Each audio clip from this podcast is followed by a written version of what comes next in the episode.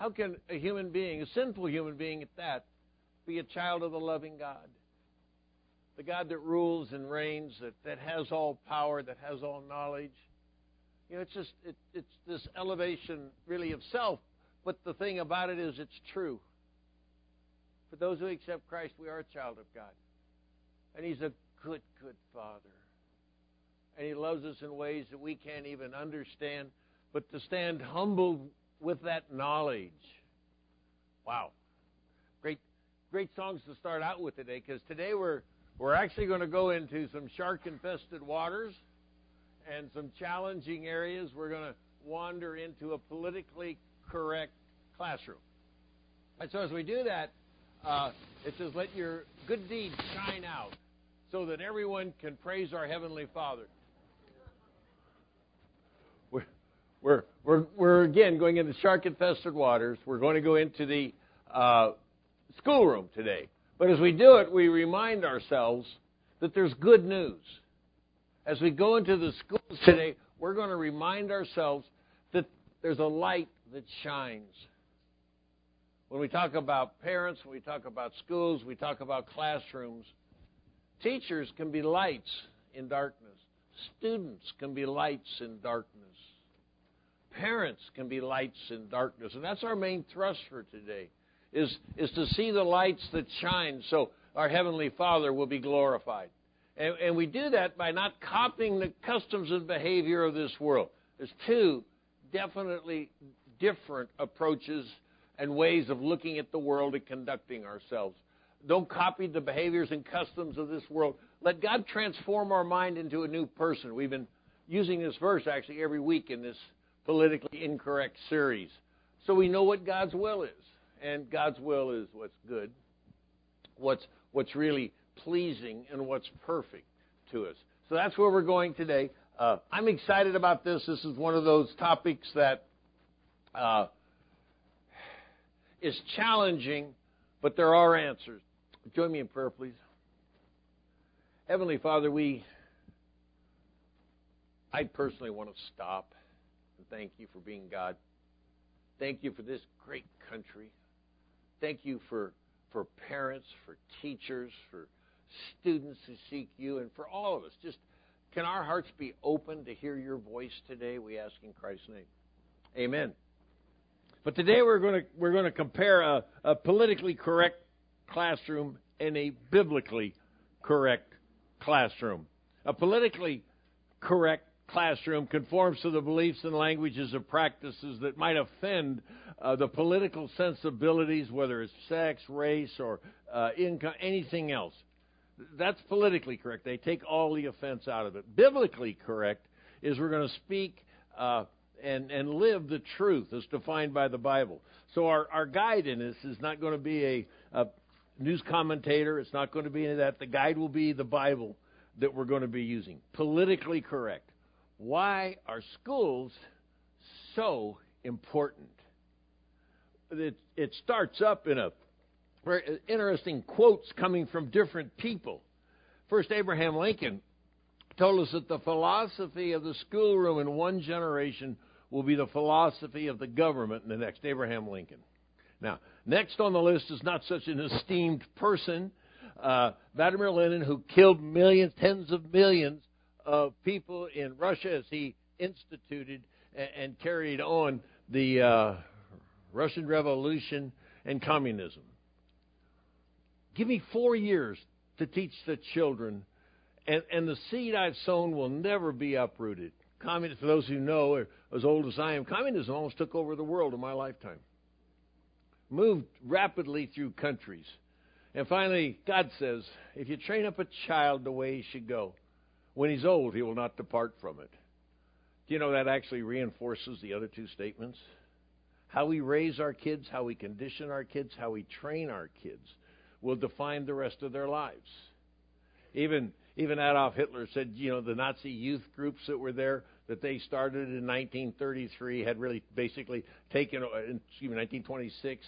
Uh, by the time he came to power and they started the war, th- that was the machine that made it all happen. Was his youth groups. So again, train up a child. The information that students receive during those critical foundational years will set their worldview, their values, their morals, their behavior, the way they think. Let me say that again.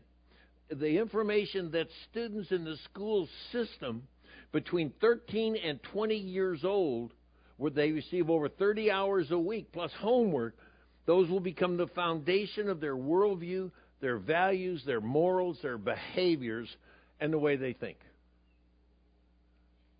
This critical period of education that takes place tells us the schools are important. Now, simple truth is it's how it's worked in the last 56 years, 56 graduating classes that have moved through our school systems. The philosophy of the classroom in one generation has moved up. The philosophy of the school one generation will become where? It's the philosophy of the newsroom and the information sources. Because as, as, people graduate from high school, they go get jobs. One of the jobs that's most sought after right now are those people who get into the news industry, the information industry. So if as someone graduates from school, they move into providing news and information to the general public that's there. So they give their situation as they go forward. So these graduates will tell us what they think. So that generation that controls the news, the history, the information sources in the next. Uh, currently, there's some statistics that, that come up. 7% of the journalists uh, nationally are politically conservative. 96% in Washington, D.C. journalists are political progressives or liberals. Oh, guess what?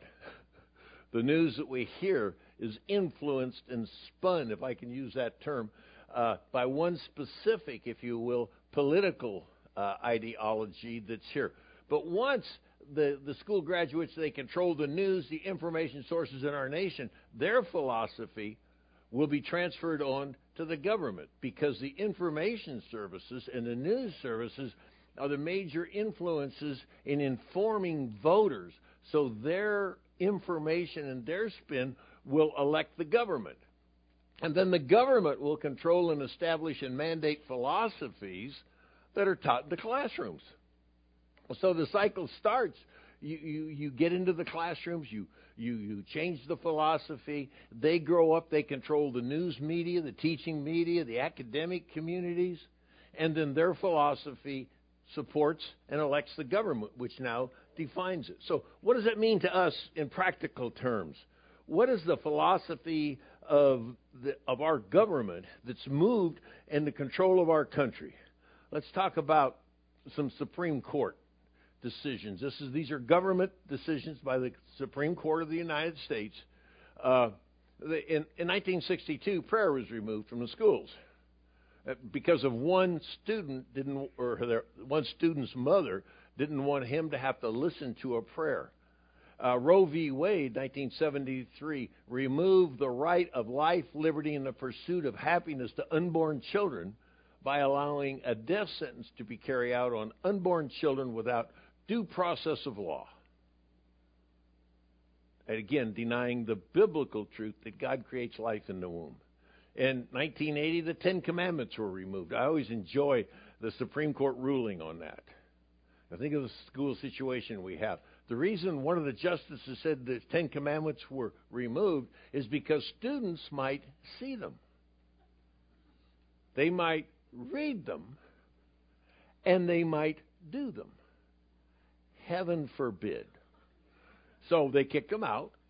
Uh, 1963, Bible reading was banned. Most people uh, my age understand that before the 1960s, many of the school systems uh, inside of our country we're still using biblical material as the teaching basis in the classrooms.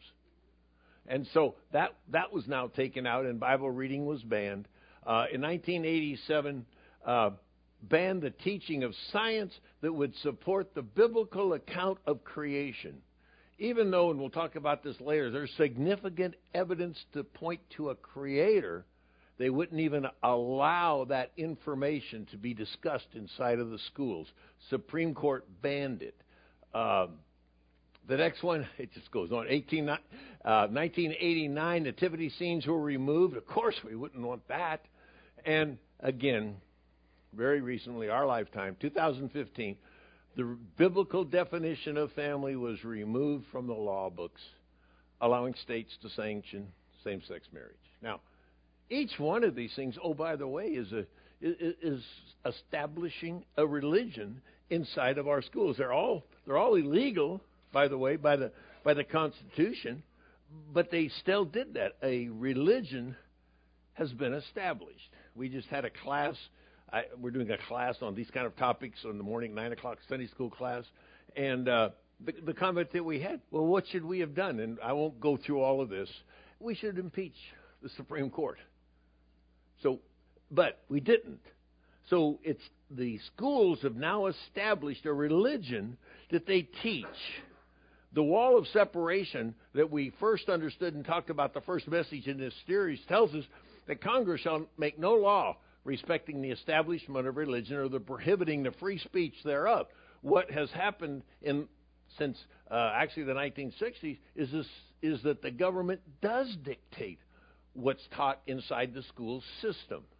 They do establish, if you will, a religion. The church is not allowed to speak back. Huge deal.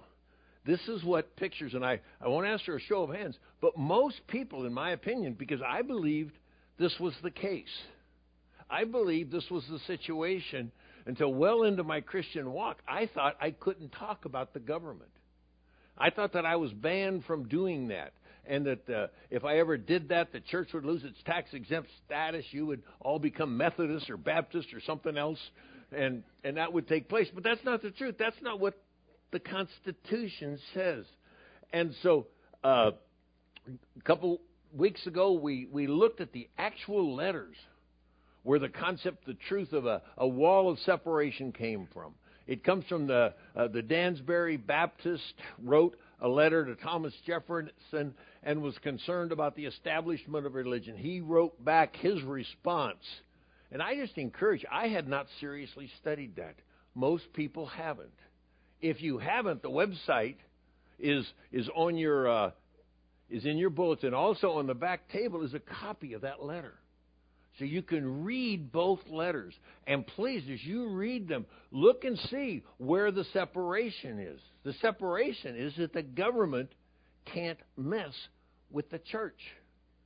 The church is free speech in a peaceable assembly. Most of these are assemblies are peaceable that we have here unless we run out of donuts or something. But but that's what we have. And so we can talk about the government, we can bring our grievances to the government, we can do all of those things. So what's what's happened inside of our country is a religion has been established.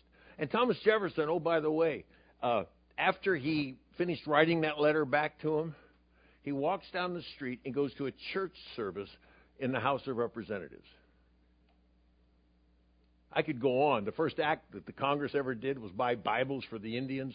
It just goes on and on and on, our support of, of God in it. But this, we're told that the, um, the government cannot institute a religious system, attitude, beliefs, or practices. That's what a religion is. But now, we have established one. And just, you know, again, I'm always open for pushback, come talk. But the, the truth is that the religion that has been established has been atheism or humanism in the schools. Here's the tenets of a religion a religion defines is there a God or is there no God? They have defined an atheistic approach that God can be ordered out of the school and command. He is not a supernatural force. The government is a supernatural force. Where did our physical reality and organic life come from? Was it created or was it a natural process? Every religion in the world establishes the source of the physical universe and life itself. And so does uh, the humanistic approach that says it was a natural process without God. Who defines truth? Well, does God? Does science? Or does each person individually? These are all religious tenets and statements, doctrinal statements. Who, what defines morality and acceptable behavior? God, the government, or each person. What happens after life? Atheist? Humanist? Nothing. I, last night, you'll be happy that I won't do it today. I sang "The worms crawl in and the worms crawl out." Uh, Saturday nights, well, I don't know, they're wonderful people and gracious. Uh, but, or is there a judgment by God? Is there an afterlife? Is there a heaven? Is there a hell? These are religious statements, and and and talk to our children. So, uh, human nature: Are we uh, neutral? Are we in, in involving? Are we sinners that need a savior? What is proper sexual expression and procreation? Is it human sex drive only that controls that? Or does God have something to say about it? These are religious tenets that have been taught inside of our school system, establishing the religion of humanism inside of the schools. They have established a religion. Please uh, read the letters, look at all the information. If you disagree, come in and talk. What's taking place inside of our school system. Uh, but what's the result of modern education and these changes that have taken place over the last 56 years? Just uh, a quick review. Most of you, us know it. Starting in 18, excuse me, 1980, the United States was number one in the world in education, math, and science.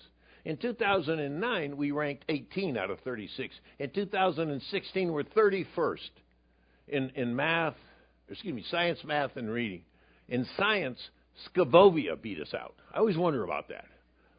Most, I don't even know. I, geography's not on there because I don't know where that is. But how did that happen? This is the result of what's taking place. The educational philosophy in the schools changed from academic training to socialization. In other words, it was more important to have our students happy and thinking right about themselves than to have them educated and can add two plus two. John Dewey opened the door into the public school system a hundred years ago and allowed our kids to be guinea pigs to various educational approaches, social indoctrinations, and conditioning. They were introduced. New math was introduced. Uh, social education, more important than academic education. It's more important that a student understands how to get an answer than to get a right answer.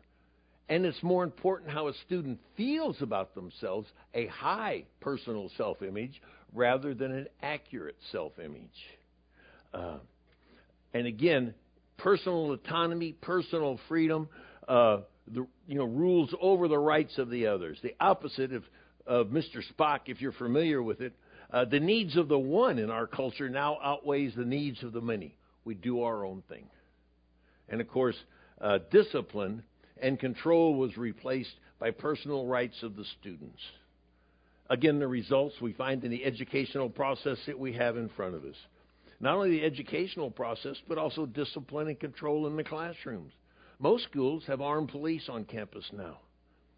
Ask a teacher what's the situation on discipline inside of a classroom and inside the school? What's the safety that's there, whether it's school shootings, bullying, or drug use? All that said, we need to get solution oriented. And so for the rest of the time, we're going to talk about the hope of the school system, the hope of the next generation that's being educated. And, and we're going to talk about, again, as I said up front, lights that shine in darkness. Lights that come in and change the situation. There are followers of Jesus Christ who become lights and bring glory to God. And we're all told to be part of that, work out our salvation, obeying God with reverence and fear. He's working in us to give us the desire and the power to do what He wants. But look at this. As Christ's followers in this world, we should do everything without complaining and arguing. No one can criticize. Live clean, innocent lives as children of God, shining as bright lights in a world full of crooked and perverse people. Hold firmly to the word of life. You know, one of the most challenging things in our culture today is to live Christ in this culture. But people do we're going to start with one of the greatest sources of light and encouragement to me, our teachers. We have numbers of teachers inside of our church that have worked and are working in the, in the school system that's over there. They love God. They understand the, the desire that they're submissive to the government, they're submissive to the rules. They have to work inside of those. But they understand also that they have a higher purpose. They have to listen to God. We have to, they have to follow Him inside of their lives and, and their activities inside the school system. How do they do that? We have a lot of them. If you get a chance, thank them. Even at school, just anytime you get a chance, thank them for moving in that environment. Lights in the darkness. But there's there's also other lights that are there. Uh, there's heroic Christian parents. Parents who do go against the flow, who do get involved. You know, the main part of the story we started last week with politically correct families. parents who take responsibility for the education of their kids. Too often, parents just turn the kids over to the public school system and say, You educate them. And if you do that, they're going to get an education, they're going to get a philosophy, and they're going to get a religion. As diligent parents, understand that, that you're responsible. I was responsible for my kids. And you're responsible for your kids as they grow up. And we don't need to compare ourselves with anyone else. God will look at our work. God will look at our motives. He will, will hold us accountable and give us the opportunity. And we're talking about all parents traditional families, uh, of a husband, wife, biological children, adoptive parents, single parents, grandparents, or other relatives raising children, step parents, foster parents. Parents are the ultimate they are the ultimately responsible. I look around Crossroads and I see great parents. Parents who are laying their lives down, who are disciplined, teaching, and living their lives out in front of in front of their kids in such a way that God's honored. They're raising their kids in the right path. You know, it's uh, the godly walk with integrity. Listen, and blessed are their children who follow them. Be godly. Walk in integrity. Blessed are their children who follow them. Teach them the Bible. You know, we live by the Bible, follow the Bible. Be involved yourself. Let them see that you're a student, a learner of the Bible that you're seeking Christ with all of your life and the knowledge that goes with it. Teach them the truth. And the truth is, your kids are in the middle of a spiritual war between the spiritual forces of darkness and evil in this world and the forces of God and good that's there. So much is out there to mask them, to hide the good news from them. You know, uh, this this next next let's go to the next slide. Yeah, there it is. The, if the good news that we preach is hidden, Paul says, it's hidden behind a veil from people who are perishing. Satan, who is the God of this world, who controls the systems of this world, has so much power. He is the God of this world, and he'll blind your kids. He, he'll keep them from the truth. Their minds will be blinded who don't believe. They won't be able to see God's light. The devil's trying to devour our children. In 2018, this is spiritual warfare. You, you see it all around that's going on. Political parties, they're not the enemy. Teachers' unions and, and Department of Education, they're not the enemies. The schools and the teachers, they're not the enemies. Satan is moving to destroy our kids. Parents, equip your kids with the truth. You know, uh, it used to be an expression that I, that I heard years ago that it says uh, the expression is we hear that Christianity requires blind faith. So we have to turn our brains off as we walk into a schoolhouse. The, the teaching and the understanding now is on the other side. When we walk into schools, we're supposed to turn our brains off and not look at the logical evidence that's presented in front of us. Again, uh, we talked about this the first week. Parents, teach your kids the proof that the Bible is a supernatural book. If you don't teach them that, they won't believe it because they'll never hear it anywhere else. Show them prophecy.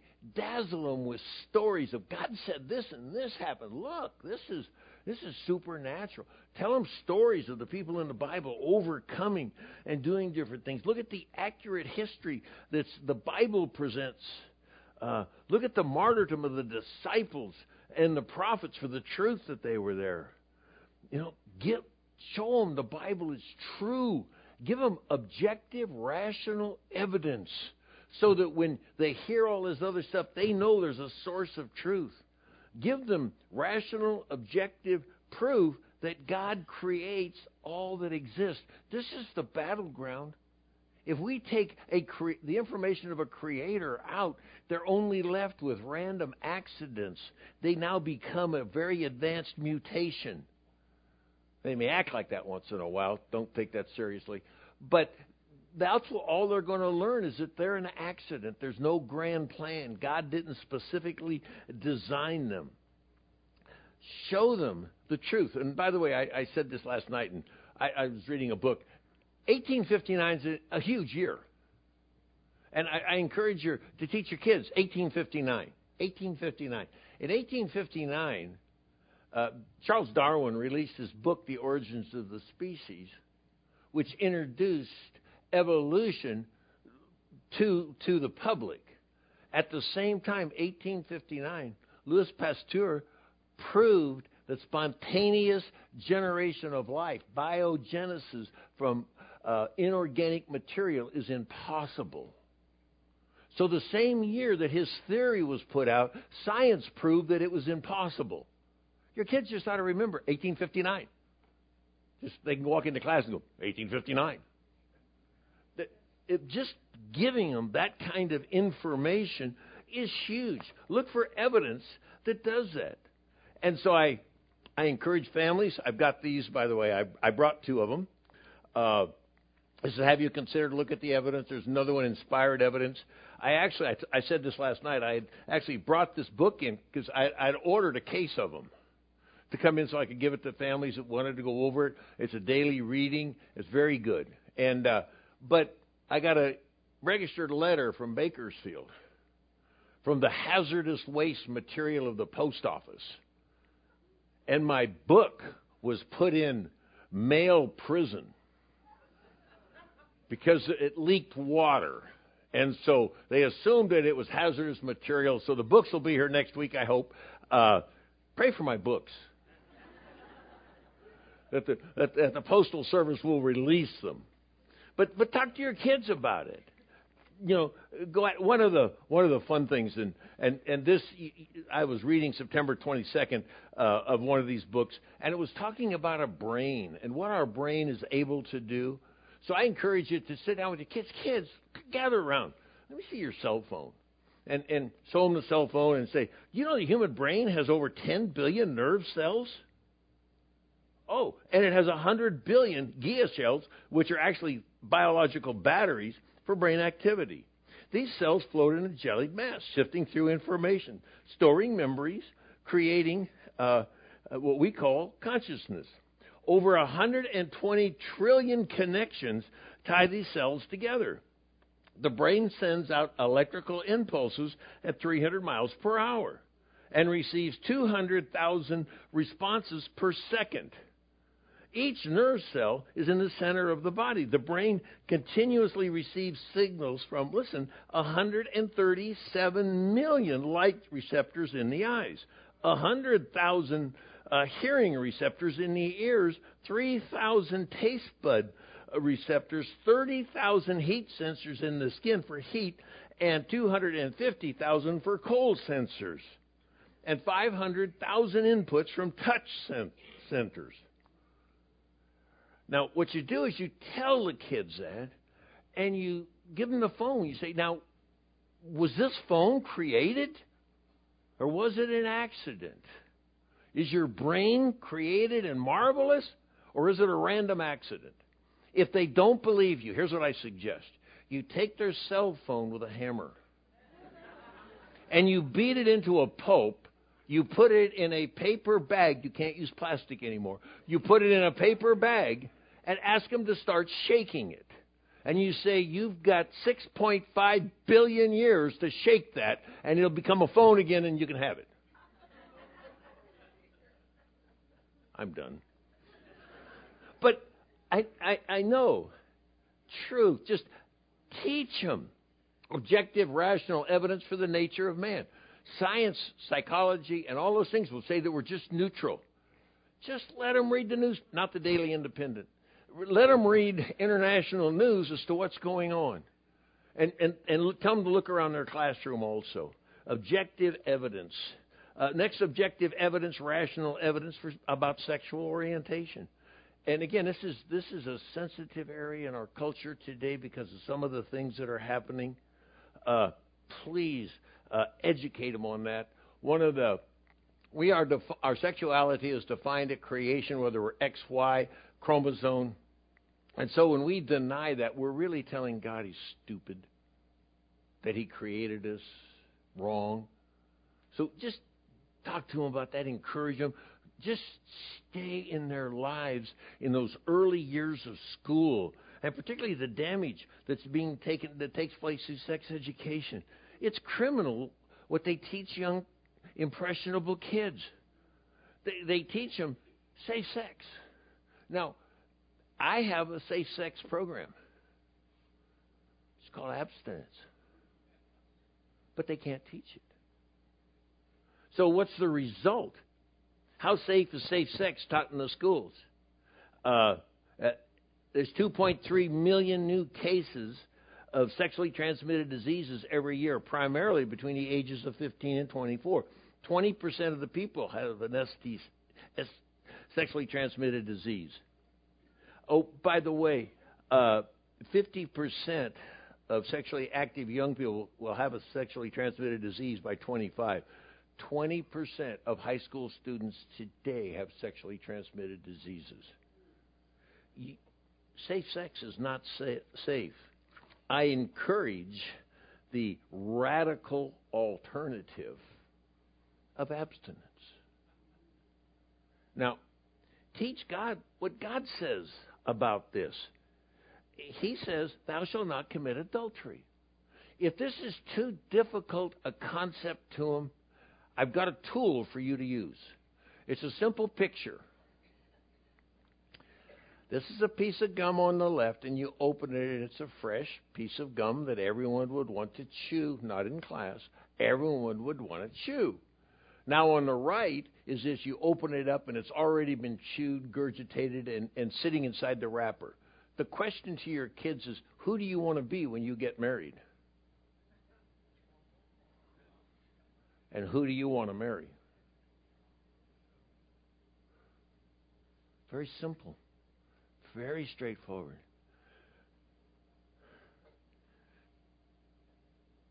Parents, be lights to your kids. You're responsible.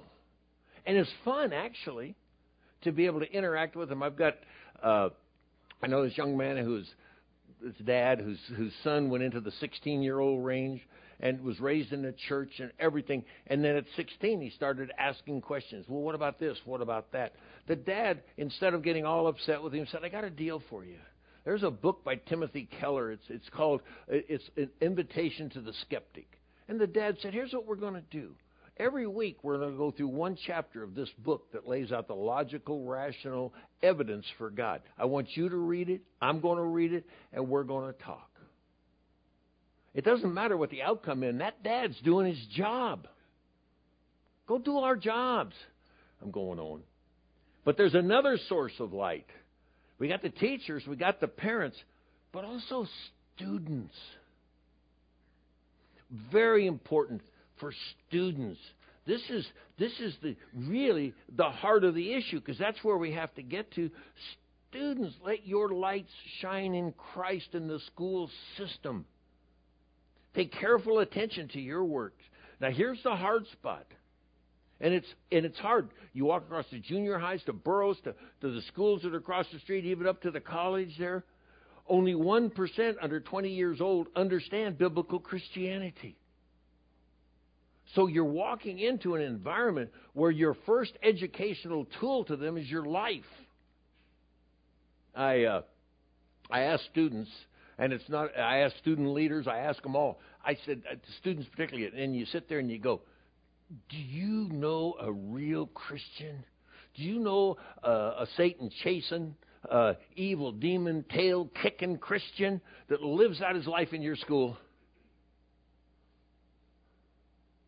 That's normally the response I get. No. Oh, maybe. Oh. But that's the response. Well, go be one. To tell her that I love this too. And I do this to, whenever I get a chance. I tell a high school student or a junior high student, a student, I say, Do you know how many lives you can change before you leave high school for the good and point them toward Jesus Christ if you'll live Him? It's an opportunity to change your school. Live Christ. And these are challenging, dark times. If you live Christ, live it out. Be the best student you can be, first and foremost. Academically, morally, socially, show love. Honor your mother and your father. Yes, that's there too. Christian students, be lights. Be lights. What's the what's the takeaway and the, application? Don't copy the behaviors and attitudes and religions of this world. Let God transform the way we think. Look at the evidence, the information, the proof for the Bible, for creation, for the existence of God, for the morality, the need for morality and look at that. Do that. Change the philosophy in the schoolroom so the next generation will be transformed. It took us 56 years and generations to get here. The, the people that was the first class to graduate uh, 56 years ago, that would make them, what, 73? Old dudes now. So there's three gener. Let's start turning it around and going the other direction so that we'll graduate students that will be in the information services, that will be in the news services, that will live their lives out in public. You know, the, the truth is, Abraham Lincoln, Vladimir uh, Lenin, and God's Word. Train up a child, and when he's old, he won't depart from it. And again, teachers, parents, students, walk in Christ. Let be lights. Uh, bring your kids, by the way, to church. As a church, that's what we're here for to help you, to partner with you. Uh, you may not be able to hear it, but once in a while the, the curtains shake here and the, and the screens shake. That's your kids that, jumping up and down up there. And but again, youth groups, activities here, uh, do that. It really isn't optional as we do that. You know, one of the things that encourage you to do, if you use public schools, we've got several of our parents in here that are committed to raising their kids and putting them through public schools. But they're not going into it blindly, and they're telling their kids right up front, we're sending you into an area that you're going your faith is going to be challenged. You're going to have questions. Let's talk. Let's get prepared. Put your armor on. Get your act together because you're going to be going against the flow. But they have made a decision to have their kids be light in that environment. That's one of the options that we have be a fully engaged parent as you send your kids into combat. Use homeschools. Use some of the things that are going. I put a list of homeschools. We have a couple of them meet at Crossroads, but there's several homeschool organizations. One of the teachers of homeschool, I, I was talking to her last week getting ready for this and asking her questions. But here's her statement, and I, I like it because it really brings hope. She said, The hope for this nation are homeschoolers a revolution as parents take over parenting once more and bring them to Christ and launch them into the world. That's her philosophy. She's dedicated her life for the last 25 years to doing that. Multiple uh, homeschool opportunities. There's a list of them that are in the back at various ages with phone numbers. There's Christian schools that you can send your kids to. There's they're out there. We can use them. If that's what God leads you to do, do that. Charter schools. You can use charter schools uh, if, if that's what God leads you to do. But and you can change the system. We can vote in, in, in elections and, and, elect the school boards. Again, the, the policies unfortunately are directed from on high, but still the school board's got options and opportunities in in selection of textbooks and everything else, just as Sally said in the video. So be part of that. you know, as we go forward. Change the system as best we can. The high school has got has got Christian organizations, Fellowship of Christian Athletes, Cross Club, Good News Club is going into the elementary schools to be able to bring Christ. Look at opportunities to change the educational system. Get involved. Do what you can at any of those levels because we really are. Christians are the hope of the world. Functioning and moving as Christ followers, gathering together and raising the next generation. Join me in prayer, please. Father, I thank you that you're God. And, and we just ask and thank you that you will use us as lights in this world. Let us speak words of truth and love and encouragement to parents, to teachers, to students, that we might change the next generation, that will change the next generation. Thanks that that's your plan. One heart, one generation at a time. And thanks in Christ's name. Amen.